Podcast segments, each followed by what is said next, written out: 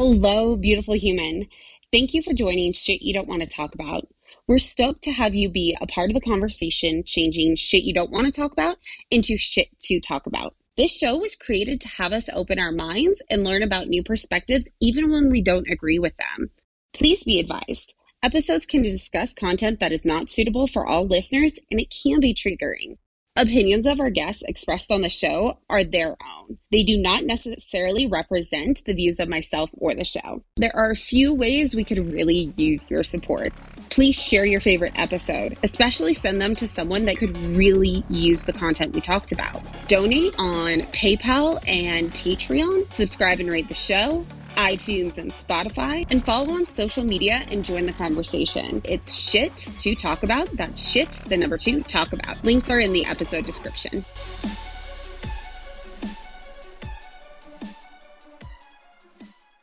Hey, Jamie, thank you for joining Shit You Don't Want to Talk About. Please introduce yourself and what shit you want to talk about. Jen, thank you so much for having me. I am Jamie Sarche. I am the director of pre planning at a family owned funeral home in Denver. And I am actively trying to help people be less afraid of talking about death. That's what I've been doing for the past 13 years. And I just really believe that death is part of life and should be approached that way. And I'm trying to help people to feel that as well. Oh geez. I always feel like with when I want to be like, oh, that's so cool. Or I'm like, that shit people don't want to talk about. So how is that going to be cool? Yeah. and we've talked uh, in the month of March. I know we're not sure when this is going to air, but in the month of March, without even planning it, we had two death episodes back to back. One was about how he lost his husband and how he doesn't appreciate the way people say oh i'm so sorry for your loss those type of things because it's not very sincere it's like a hey how are you yeah. yeah. Um, and then the very next episode was an introduction you made about a death doula and oh. also the education behind planning for conceptualizing and taking a course about planning for your funeral or death or you know, getting those aligned. And I really appreciated what she had to say. Now we're working on spacing out our death conversations because it's it's tough. Uh-huh. Mortality uh-huh. is something that so many of us don't want to face. Yeah, I could say. Uh, and we're also going to be talking uh, later on with Goldenista about what it's how to start preparing for these type of situations when you're a single person without children and what are you going to do when you're older and need help? So we're kind of we're going through all the spectrums yet. This shit sucks. This is why nobody wants to talk about it I'm not so sure. I mean, I don't think it sucks. I think that it is scary. And it's scary because it's in the dark.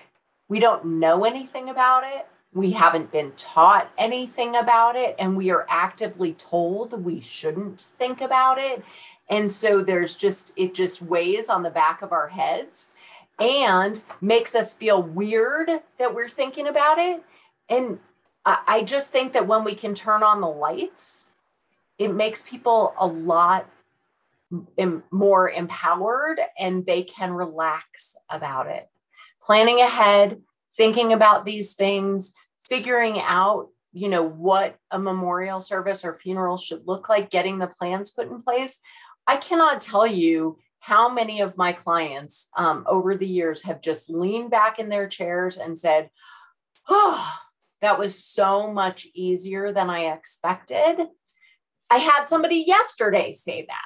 She was terrified and she was talking about her 93 year old mother's plans and you know felt like wow we really better get those in place because that doesn't feel theoretical.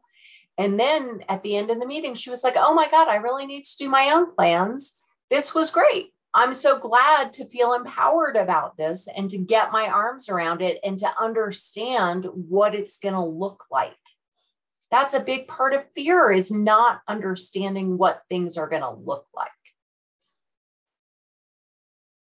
I, I I'm thinking about it and it's scary even just I, I, can picture myself going in and trying to find out a lot about a lot of this information going through the situation would feel a lot different than as I'm talking to you now.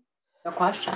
And I am I'm just picturing that feeling of being in like in the situation going through it and how emotional it can be.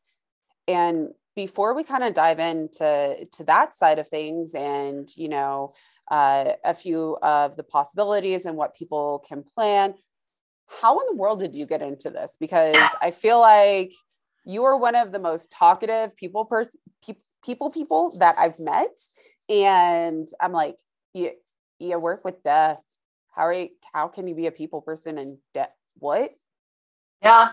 Um, so first of all, I'm not working with the dead. I'm not a funeral director. Um, so I help people put their own plans in place long before they're needed. So I am typically working with people 20 and 30 and 40 years before their death occurs. I'm not there at the time of a death. Um, but I will say for those people, they are also talkative and friendly and lovely humans. Um, so I really fell into this job. I am somebody who likes to talk about hard stuff. I have always been that person. I was the person um, who my friends would turn to if they needed to share that they were dealing with an eating disorder or they were worried that they were pregnant or they were worried they had an STD.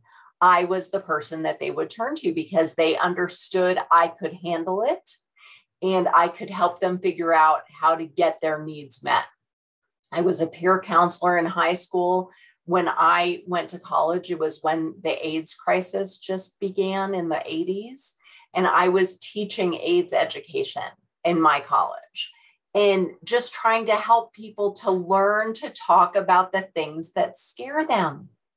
Talking about death and talking about sex are actually incredibly similar you know, a couple of decades ago or generations ago, we would teach children about their body parts using euphemisms and we would talk about their wee wee and their pee pee and the, their hoo ha.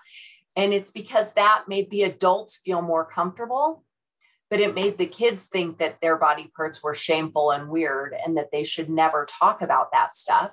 And so, God forbid, somebody was touching them in an inappropriate way or they had an infection or something like that, they could never share it because they were told to be ashamed. And I think that that's exactly how we deal with death. We don't use the word death. We don't use the word die. We talk about that somebody passed away after a long illness where they fought their hardest.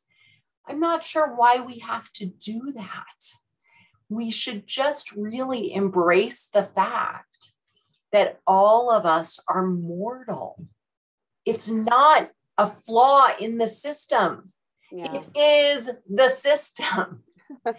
and embracing that fact can empower us. It doesn't make it less scary to lose someone we love. That's a separate issue. Although I will say that our inability to talk about death makes us very unable to support people who are dealing with grief.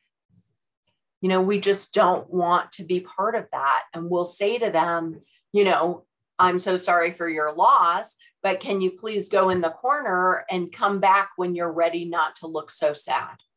Or it's causing me pain. Yeah. Or we're only there for the first couple months, yet a death and the impacts of that can a last a lifetime. Yes. Yet some of the loneliest times are after, you know, that first 3 month period when people no longer check in. Yeah. And I'm just thinking about like everything you've you were talking about with uh you know when your friends might be pregnant they reach out to you and those type of things i, I i'm very curious then of how do you specifically talk about these hard topics like back then or you know even now any suggestions on how to talk about hard topics yeah. Um, so I really learned, I mean, I don't know that I really had my arms around the fact that that was really a skill of mine um, until I was about 26. Um, and my friend Michelle, who I'd known since ninth grade and whose husband I had been very close friends with since we were four, got diagnosed with a glioblastoma. So that's the brain tumor that killed Ted Kennedy. It killed um, John McCain. People don't live with it. It just, it's a terminal disease. However, most people around Michelle, 99% of people around Michelle were talking to her as we normally talk to someone who's ill and said, you know, you're young, you're strong, you'll beat this. Mm-hmm. And I didn't do that. And really, what I did was go to her and say, I'm available for whatever you need to say. And we had children at about the same time. She had a 10 month old, I had a two year old. And, um, you know, I just said, you know, what does this feel like to know you're not going to be available to raise Max? And are you scared? And, you know, just gave her room to say whatever she needed to say when the vast majority of people would shut her down if she tried to say something. And they didn't want to express their own fears because they were worried they would make her feel worse. And she was worried they she would make them feel worse. And so people couldn't interact with each other in an honest and authentic and connected way because of the fear. And I just, I don't know, I just didn't do that. And it really, um, I think it was helpful to her and it was really helpful to me. I could live with her um, death with a lot more grace, but it allowed me not to be armored up when I was around her. I didn't have to run away because I wasn't afraid of what was happening to her. I hated what was happening to her. It was um, it was painful and and incredibly grief inducing. And she's been gone for 25 years and i i might cry right now because uh, here it comes. Um it it is awful. And being able to be truly present and interact in an authentic and vulnerable way was so important.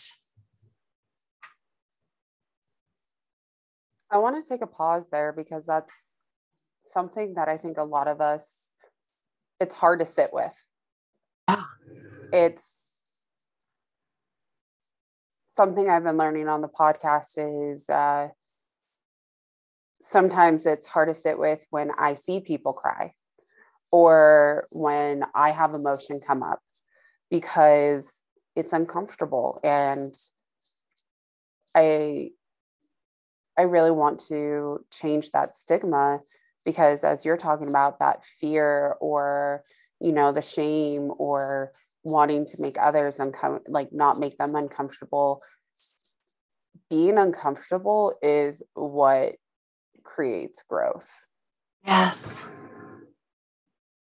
yes and connection especially in this kind of way. Like we have to allow for discomfort. Most people, when someone shares something that is painful, they will say something rescuing. Mm-hmm. You know, just, oh, but you have so much to be grateful for. Oh, you're so strong. You're so brave. You're so this, that, and the other. As opposed to saying, when somebody says, this sucks, we can just say, yeah, it does. Mm-hmm. And I can sit with you in the suckiness. That is one thing. Uh, two examples that I really want to give for just showing up when it sucks is when you and I we were supposed to we're recording now in March and we were supposed to be recording in January or early February and you picked up that my energy was just off. And I just got uh, done with a very difficult uh, episode. I don't even remember what it was. It was just very emotional for me. And I was tired from everything else going on. And you just picked up on that vibe and was just like, cool, let's just talk. We don't have to record. We can record whatever you want. Let's just talk. And that was something that was very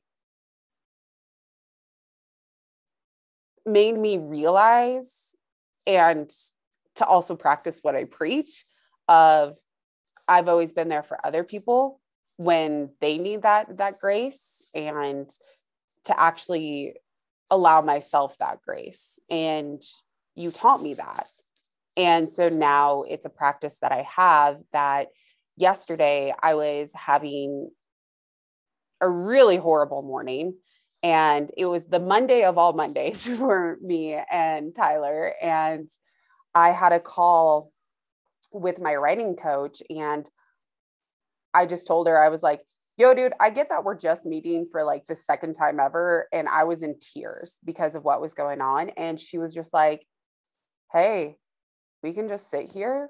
You can tell me what's going on. Or, you know, we can do the call later, like whatever you need. And I was like, fuck.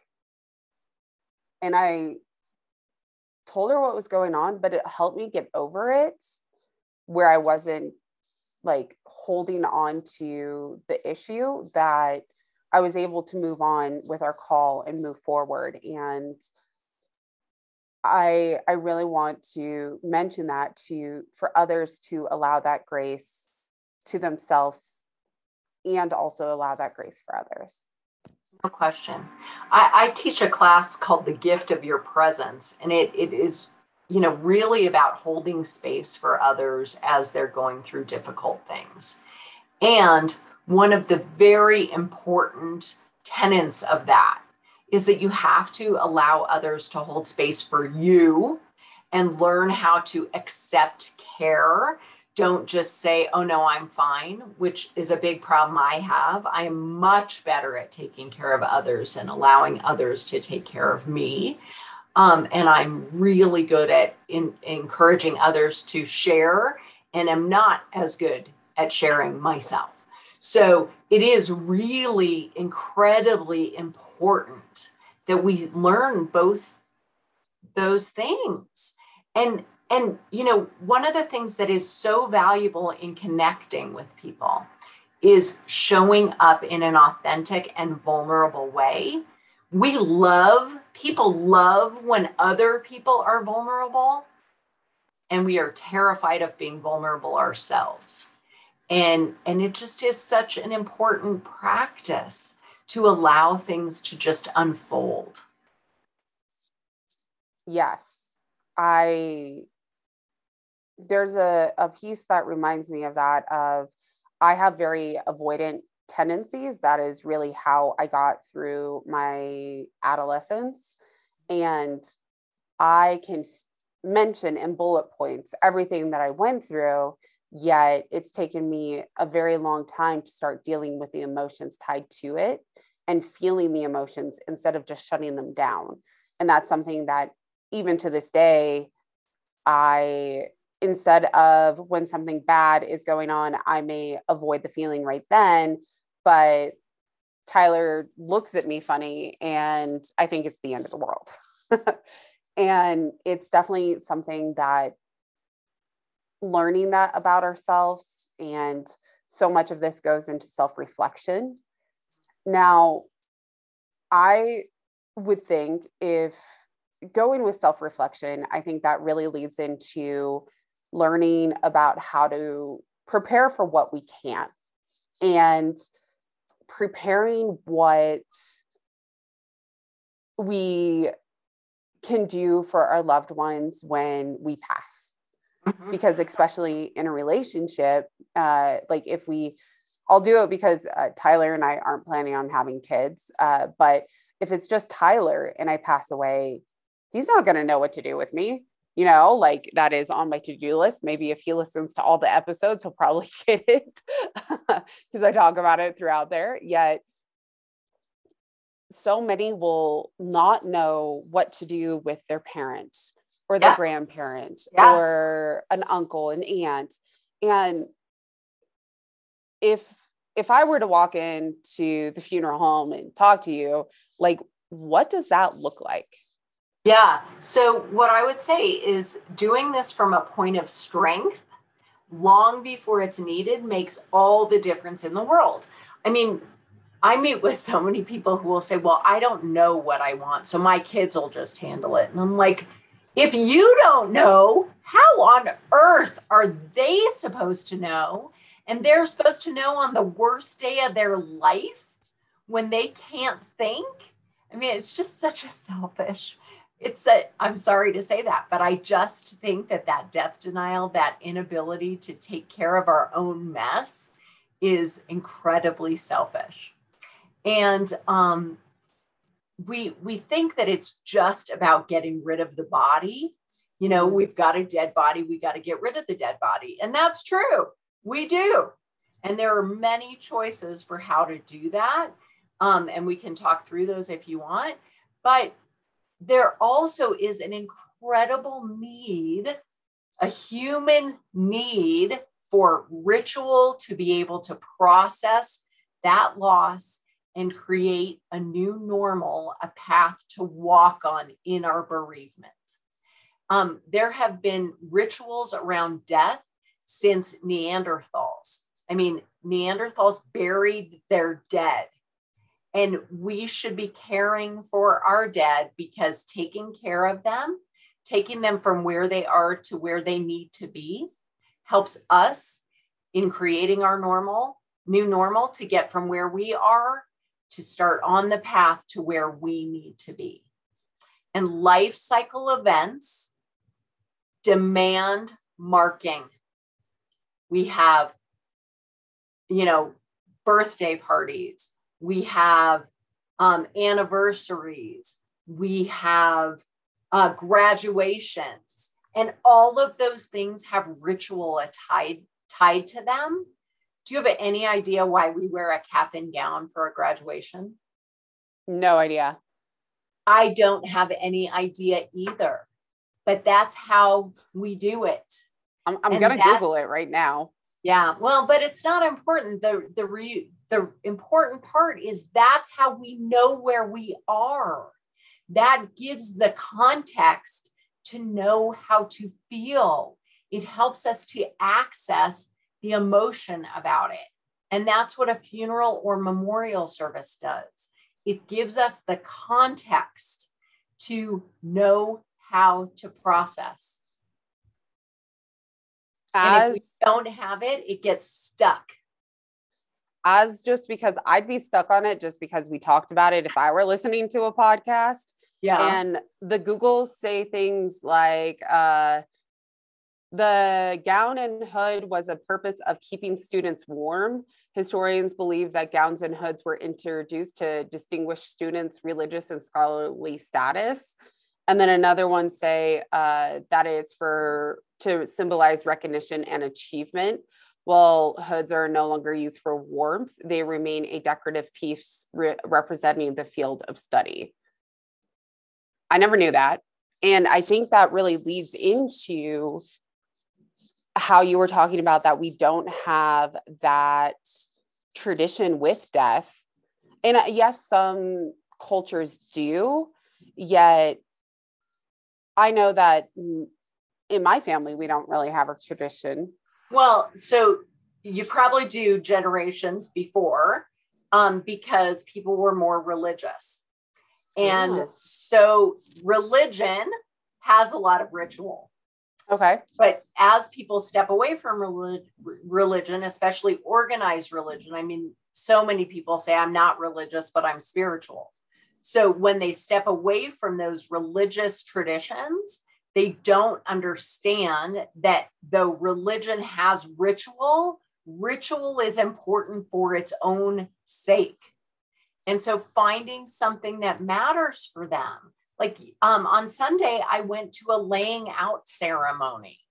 Um, and it was for the first body that was composted in Colorado body composting is legal in this state. And there um, was some ritual around that person's body being done in the composting process. And a hundred people came, and I know that his parents were there. It was a young man who was about 19 years old. I know that his parents were there, and I promise you, I could pick them out of the crowd because I could see what was happening to them emotionally. And it was valuable. And it was valuable to everyone there, even though I didn't know that person, but it's valuable to have ritual. And for his parents, I am quite certain that it helped them in their grief process to have that ritual. And regardless of the method of disposition, whether it's burial or um, fire cremation, water cremation, body composting, there needs to be a communal event where people come together and remember and comfort each other and talk about that person and talk about what their life is going to look like without that person. It's incredibly important to us as human beings to talk about things and to be with other people who also care about that person. And when we just make it about there's a dead body, we got to get rid of the dead body, we miss out on the ability to do that. And then we we just don't process the grief. It just stays with us. And we just push it down and push it down. And eventually it comes out in some other way. In depression or anger or you know having our loved one just look at us wrong and then we don't understand why we're so upset yeah I to just backtrack a little bit. I, you said you went to a laying out, and uh, you mentioned the composting. Could you kind of connect the dots there because yeah. I don't quite understand what laying out is? So it's a new thing. So um, uh, uh, in Colorado, there is body composting, which is um, the the body is placed in a vessel with organic material, um, typically alfalfa and wood chips. It's a four to one ratio of the body weight to the organic matter. The vessel has incredibly good airflow and um, it just facilitates the decomposition process. So, um, composting happens if you do a green burial, no embalming, a biodegradable casket, or no casket that happens in the ground in a, at a cemetery if you do it that way. But this is not at a cemetery. This is in a box. And so this body was in a box for several months and decomposed completely to become soil. And the the yeah, and the box of soil was taken to the Colorado Burial Preserve in Florence, which is south of Colorado Springs. And there was um, a person, a celebrant, who led a ceremony, who talked about this process, talked about revitalizing the earth, talked a little bit about the person whose body it was. Um, but and then everybody participated in working that soil into the land to revitalize it so it was a beautiful time to be together and to learn about this process and how we can, if we want, um, have our bodies um, really go back to the earth to make a difference for the land. That we really can be um, doing something positive for the earth and can be doing something positive for the people that we leave behind to give them a path to walk on when they need it. Uh, there's a there's a few questions coming up for me that one I would definitely like to talk about the different types of options we have for disposition the body. Yep. and then yep. also after we talk about that, uh,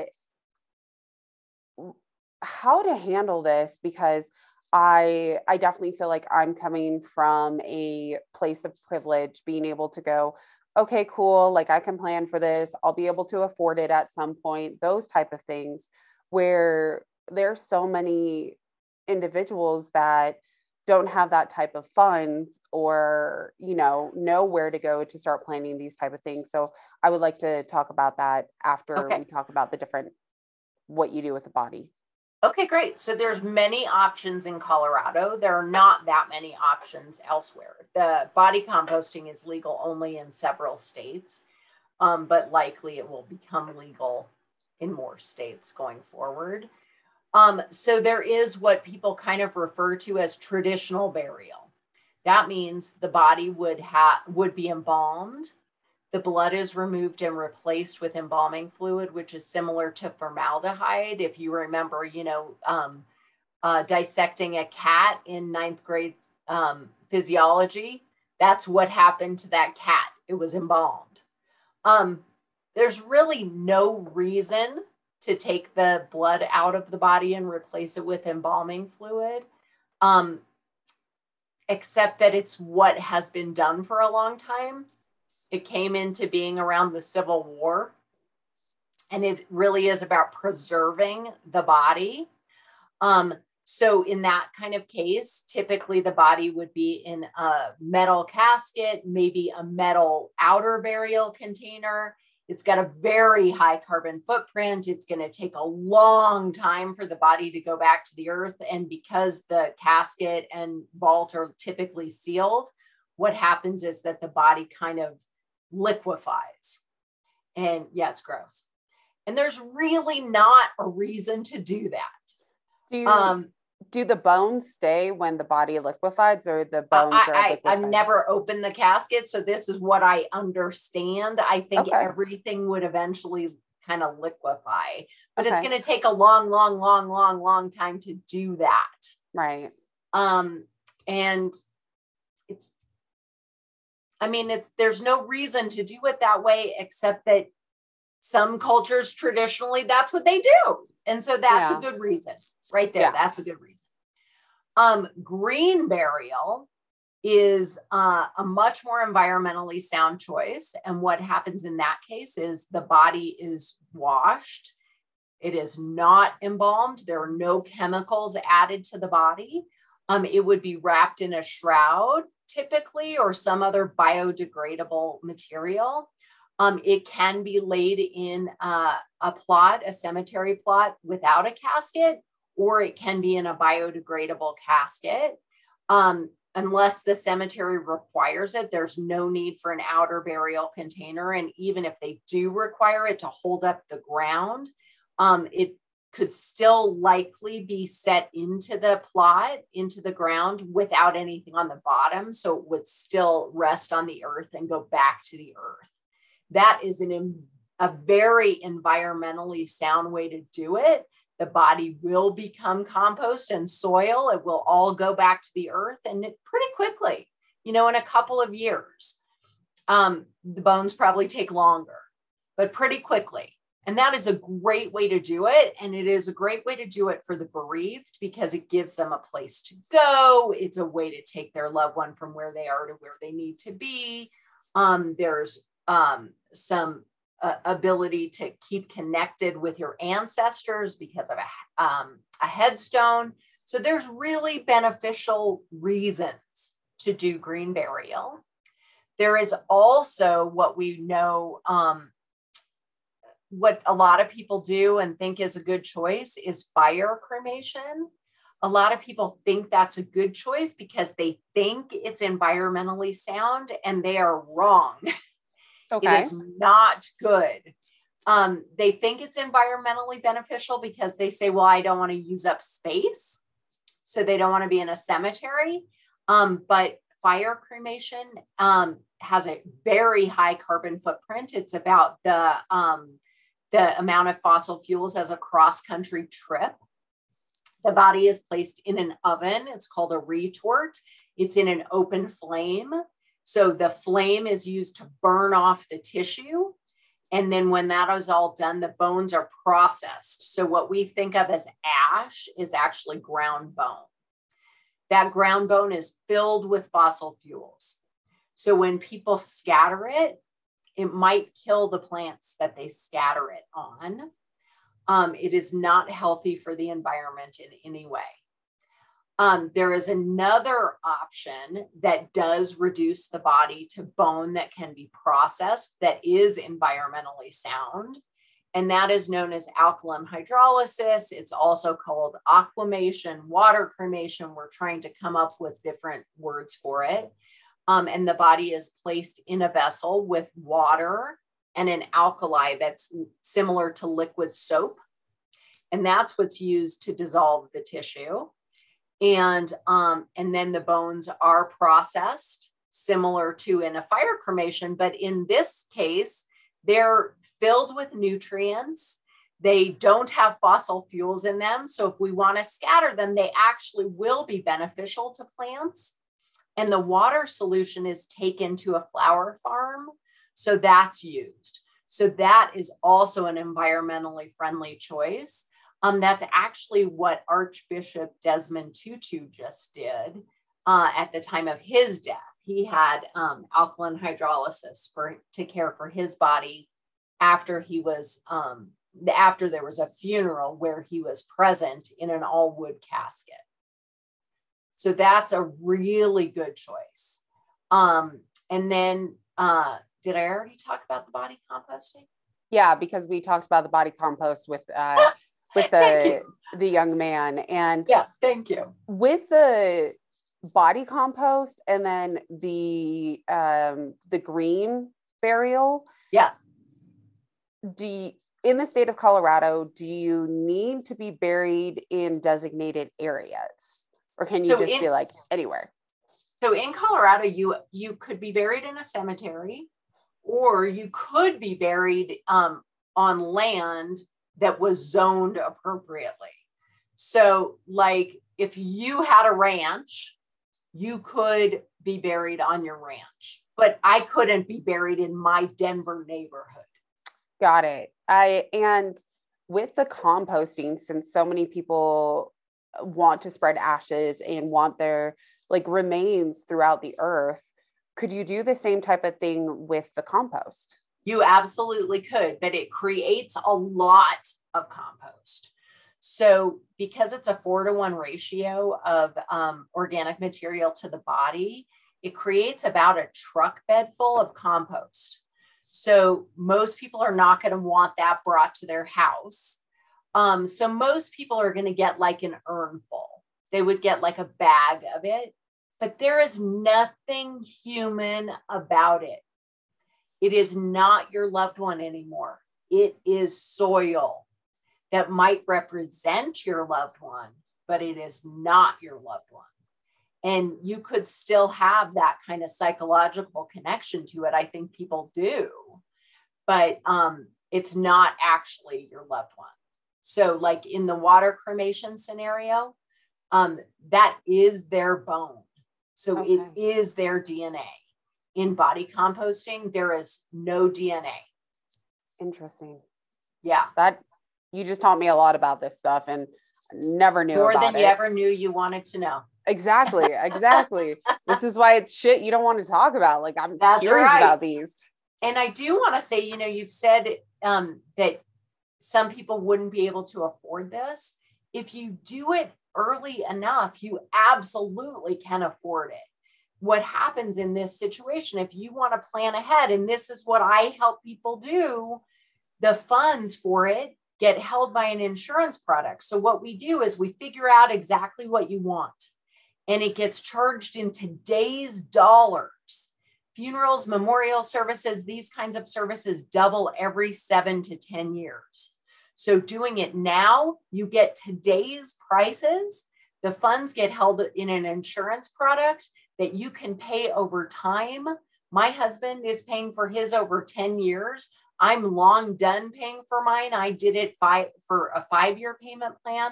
But if God forbid I had gotten hit by a bus the day I started the plan and had paid $80 for the first month, I would, my family would not come up with a dollar and they would have just had to make one phone call to get the plan put in place. And then they could go about grieving. They don't have to make the pragmatic decisions that I have already made. And when we're we're talking about, and thank you for answering that question. When we're talking about making these plans, and of course, not wanting to answer all the questions and not leave you out of a job, what what type of questions should we be asking ourselves? Because when you were talking earlier about like what type of ceremony you might want, I I would probably say I want everyone to wear really bright colors and have a party and everyone talk about something that they're grateful for you know that's that's something that is really close to home for me and i'm not i don't want people you know just all wearing black because colors is what it's about especially sparkly overalls okay then um i think that's great and it, it, you can't put me out of a job because to do what i do you have to do it with me um, if you want to just write in your will, I want everybody to wear sparkly colors and um, say something they're grateful for. I think that's beautiful, by the way. I think that's a great idea. But what I'm going to do with you is help you figure out what, how is your body going to be cared for? And we're going to put together a file that says you're going to have whatever disposition you're going to have you want to have this event at whatever place. We'll talk through all those places. You want to have a newspaper notice. You want your family to be driven in a family car. Um, you want this kind of casket. I'm going to take everything you need for the death certificate. I'm going to help you get that all put in place. And when you have those specific requests, I would put that in my file as well. Because what happens at the time of a death is people don't go to the safe deposit box, they go to the funeral home. And sometimes they've forgotten what their loved one told them because they can't think. And so if it's in the file at the funeral home, it gets done. And otherwise, people, you know, six weeks later go, oh my God, we were supposed to do da da da. And then that's difficult in their grieving because they didn't do it the way they should. You know, one thing that I love, Jen, is you actually have some ideas about what you want. The vast majority of people I talk to will say, What do I care? When you're dead, you're dead, which I really think is a death denial. Um, or they'll say, Well, I just want a celebration of life and I don't want anybody to feel sad. I think that's wrong as well because people should be able to feel whatever it is that they feel and when they're told they're just supposed to be happy and they're supposed to have a party, a lot of times people feel like their grief is wrong. And so I really think that the way you said this to say, you know, I'd like everybody to wear colors um, and share some wisdom and share what they're grateful for, that is beautiful. That's not you saying and just, you know, ignore the fact of their feelings. They should feel whatever they feel. And sometimes they're going to be telling jokes and they're going to laugh, and it's great. But sometimes they're going to need to cry. And that's great too, because it just is honest and authentic and vulnerable, and they should be whatever they are.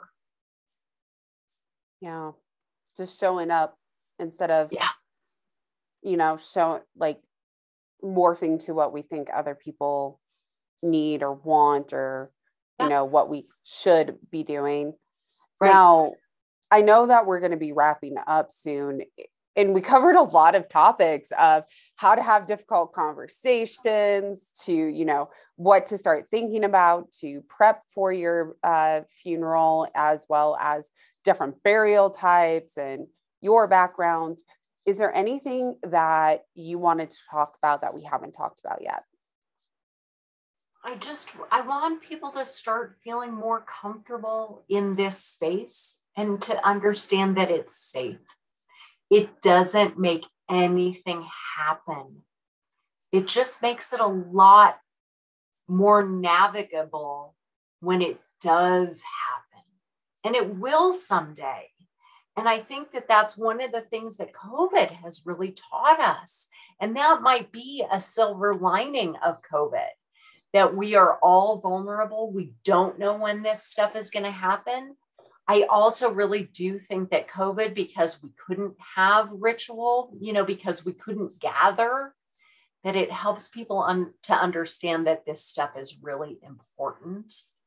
And so that's what I would say. And I would say instead of pushing it away and saying, you know, I don't want to think about this or I can't afford it, just talk to somebody like me and find out.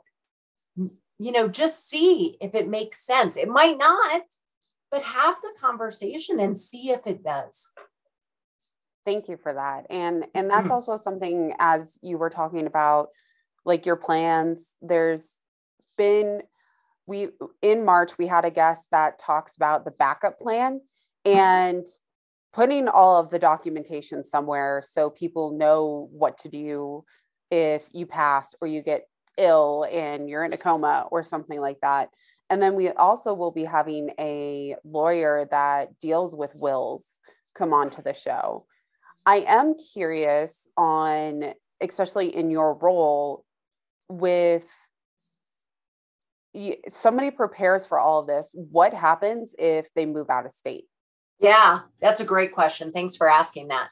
Um, so the funds are held by an insurance product. So if they move out of state, um, that product goes with them and I help them find a funeral home wherever they've moved to. Um, the one thing though is that funeral home in the other state is likely not going to say, oh, you know, Feldman Mortuary's charges in 2022 were such and such, will match that. But every dollar that's in the policy that I provide to them is available at the other funeral home. Now, be careful because that is not always true. If you use a corporately held funeral home, they will give you the value that you paid, not what it grew to. The insurance keeps growing. And so, using um, an independent funeral home and asking them what would happen if you move away is real important. And we don't know what's going to happen, especially when you're a young person. You might move. Um, you know, what I tell people is if you're planning to move in six months, then don't do this plan now. Wait until you go. But, mm-hmm. you know, we don't know what the future is going to hold for any of us. Do you know if all funeral homes offer this service?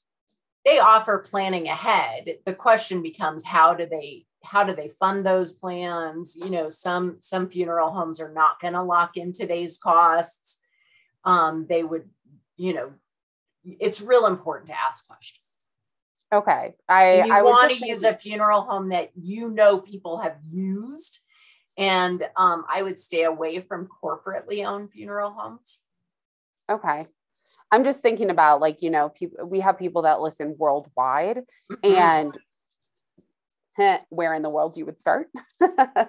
uh, so that that definitely answers that question. Yeah. Now, what words of wisdom would you have for our audience? I think the most important thing is that death is not something we have to be afraid to talk about. It's safe. And when we turn on the lights, we can understand that we are braver and stronger than we knew. Mm-hmm. And the other thing that I would say is strength isn't being stoic. Strength is feeling whatever you feel that's what strength is, allowing that. I completely agree. And and that can show up as showing up in absolute tears. That's right. Being brave enough to show up as you are. Mm-hmm. That's what strength is. And now, something that we didn't talk about, but I do want to touch base on uh, before we get all your contact information, is your TED Talk. Can you tell us a bit about that and what people need to Google to be able to look it up? It will be in, in the show notes though. Thank you. Um, they can just Google Jamie Sarche TED and it will show up. And it, um, I think the title of it is Breaking Down the Taboos Around Death. You know, it really is focused on it's safe to talk about death. And and please do watch it, share it, um, and and see if there is something you could glean from it. And if you have some thoughts on on it, I would love to hear them. Awesome. And how do people reach out to you? So they can Google me. My name is Jamie Sarche, and they can also email me at Jamie, J A M I E, at feldmanmortuary.com. I would love to hear from them. I'd love to connect with them on LinkedIn. Um, I I'm not doing Instagram or anything. I'm but I, I'm not gonna lie, that could be kind of weird. Instagram? Yeah. I don't know. Yeah, maybe. Yeah. It's all pictures, right? So what am yeah. I gonna have? Yeah. Yeah. That could uh, be kind like, of weird. Yeah. We're cool. Who knows? I know. I know. all right. And now before we go into the last piece, which is my favorite piece, the the gratitude, I do want to say it won't be today's gratitude piece, but I am so grateful for those who have already donated to the cause of keeping the podcast going. This is something that I myself am so passionate about and really feel like it will make a difference in the world and making all of us feel a bit less alone in creating human connection. So please, listeners, please donate, even if it's like $5. It is something that will really help the podcast continue, especially while I'm out of work. And Jamie, what is something that you're grateful for? Well, this has been really a special conversation. So I'm very grateful for it. Thank you. And uh, I am, I'm really so grateful that I am able to work in, um, to do work that I find so personally meaningful. It is, it's what I am meant to do. And I don't think that that many people get that. And so I'm, I'm so grateful that I get to do something that I feel so passionate about. And I know I help so many people. You know, oftentimes people will say, you know, when somebody's going through a hard time, has experienced a death, something like that, they'll say, Oh, I wish there were something I could do there is something I can do.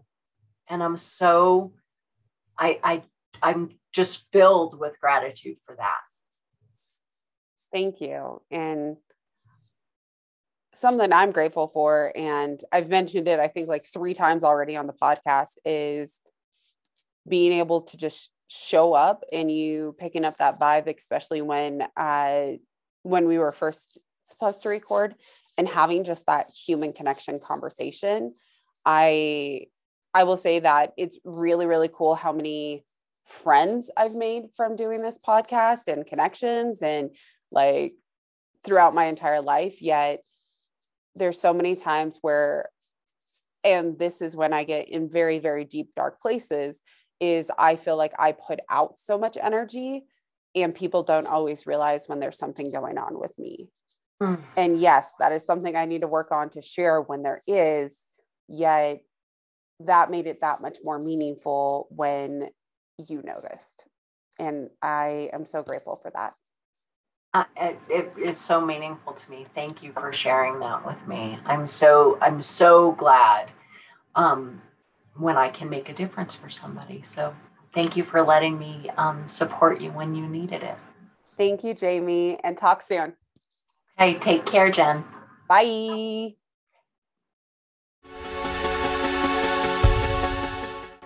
Hello again, beautiful human. What did you get out of today's episode? We'd love to hear what was most impactful to you.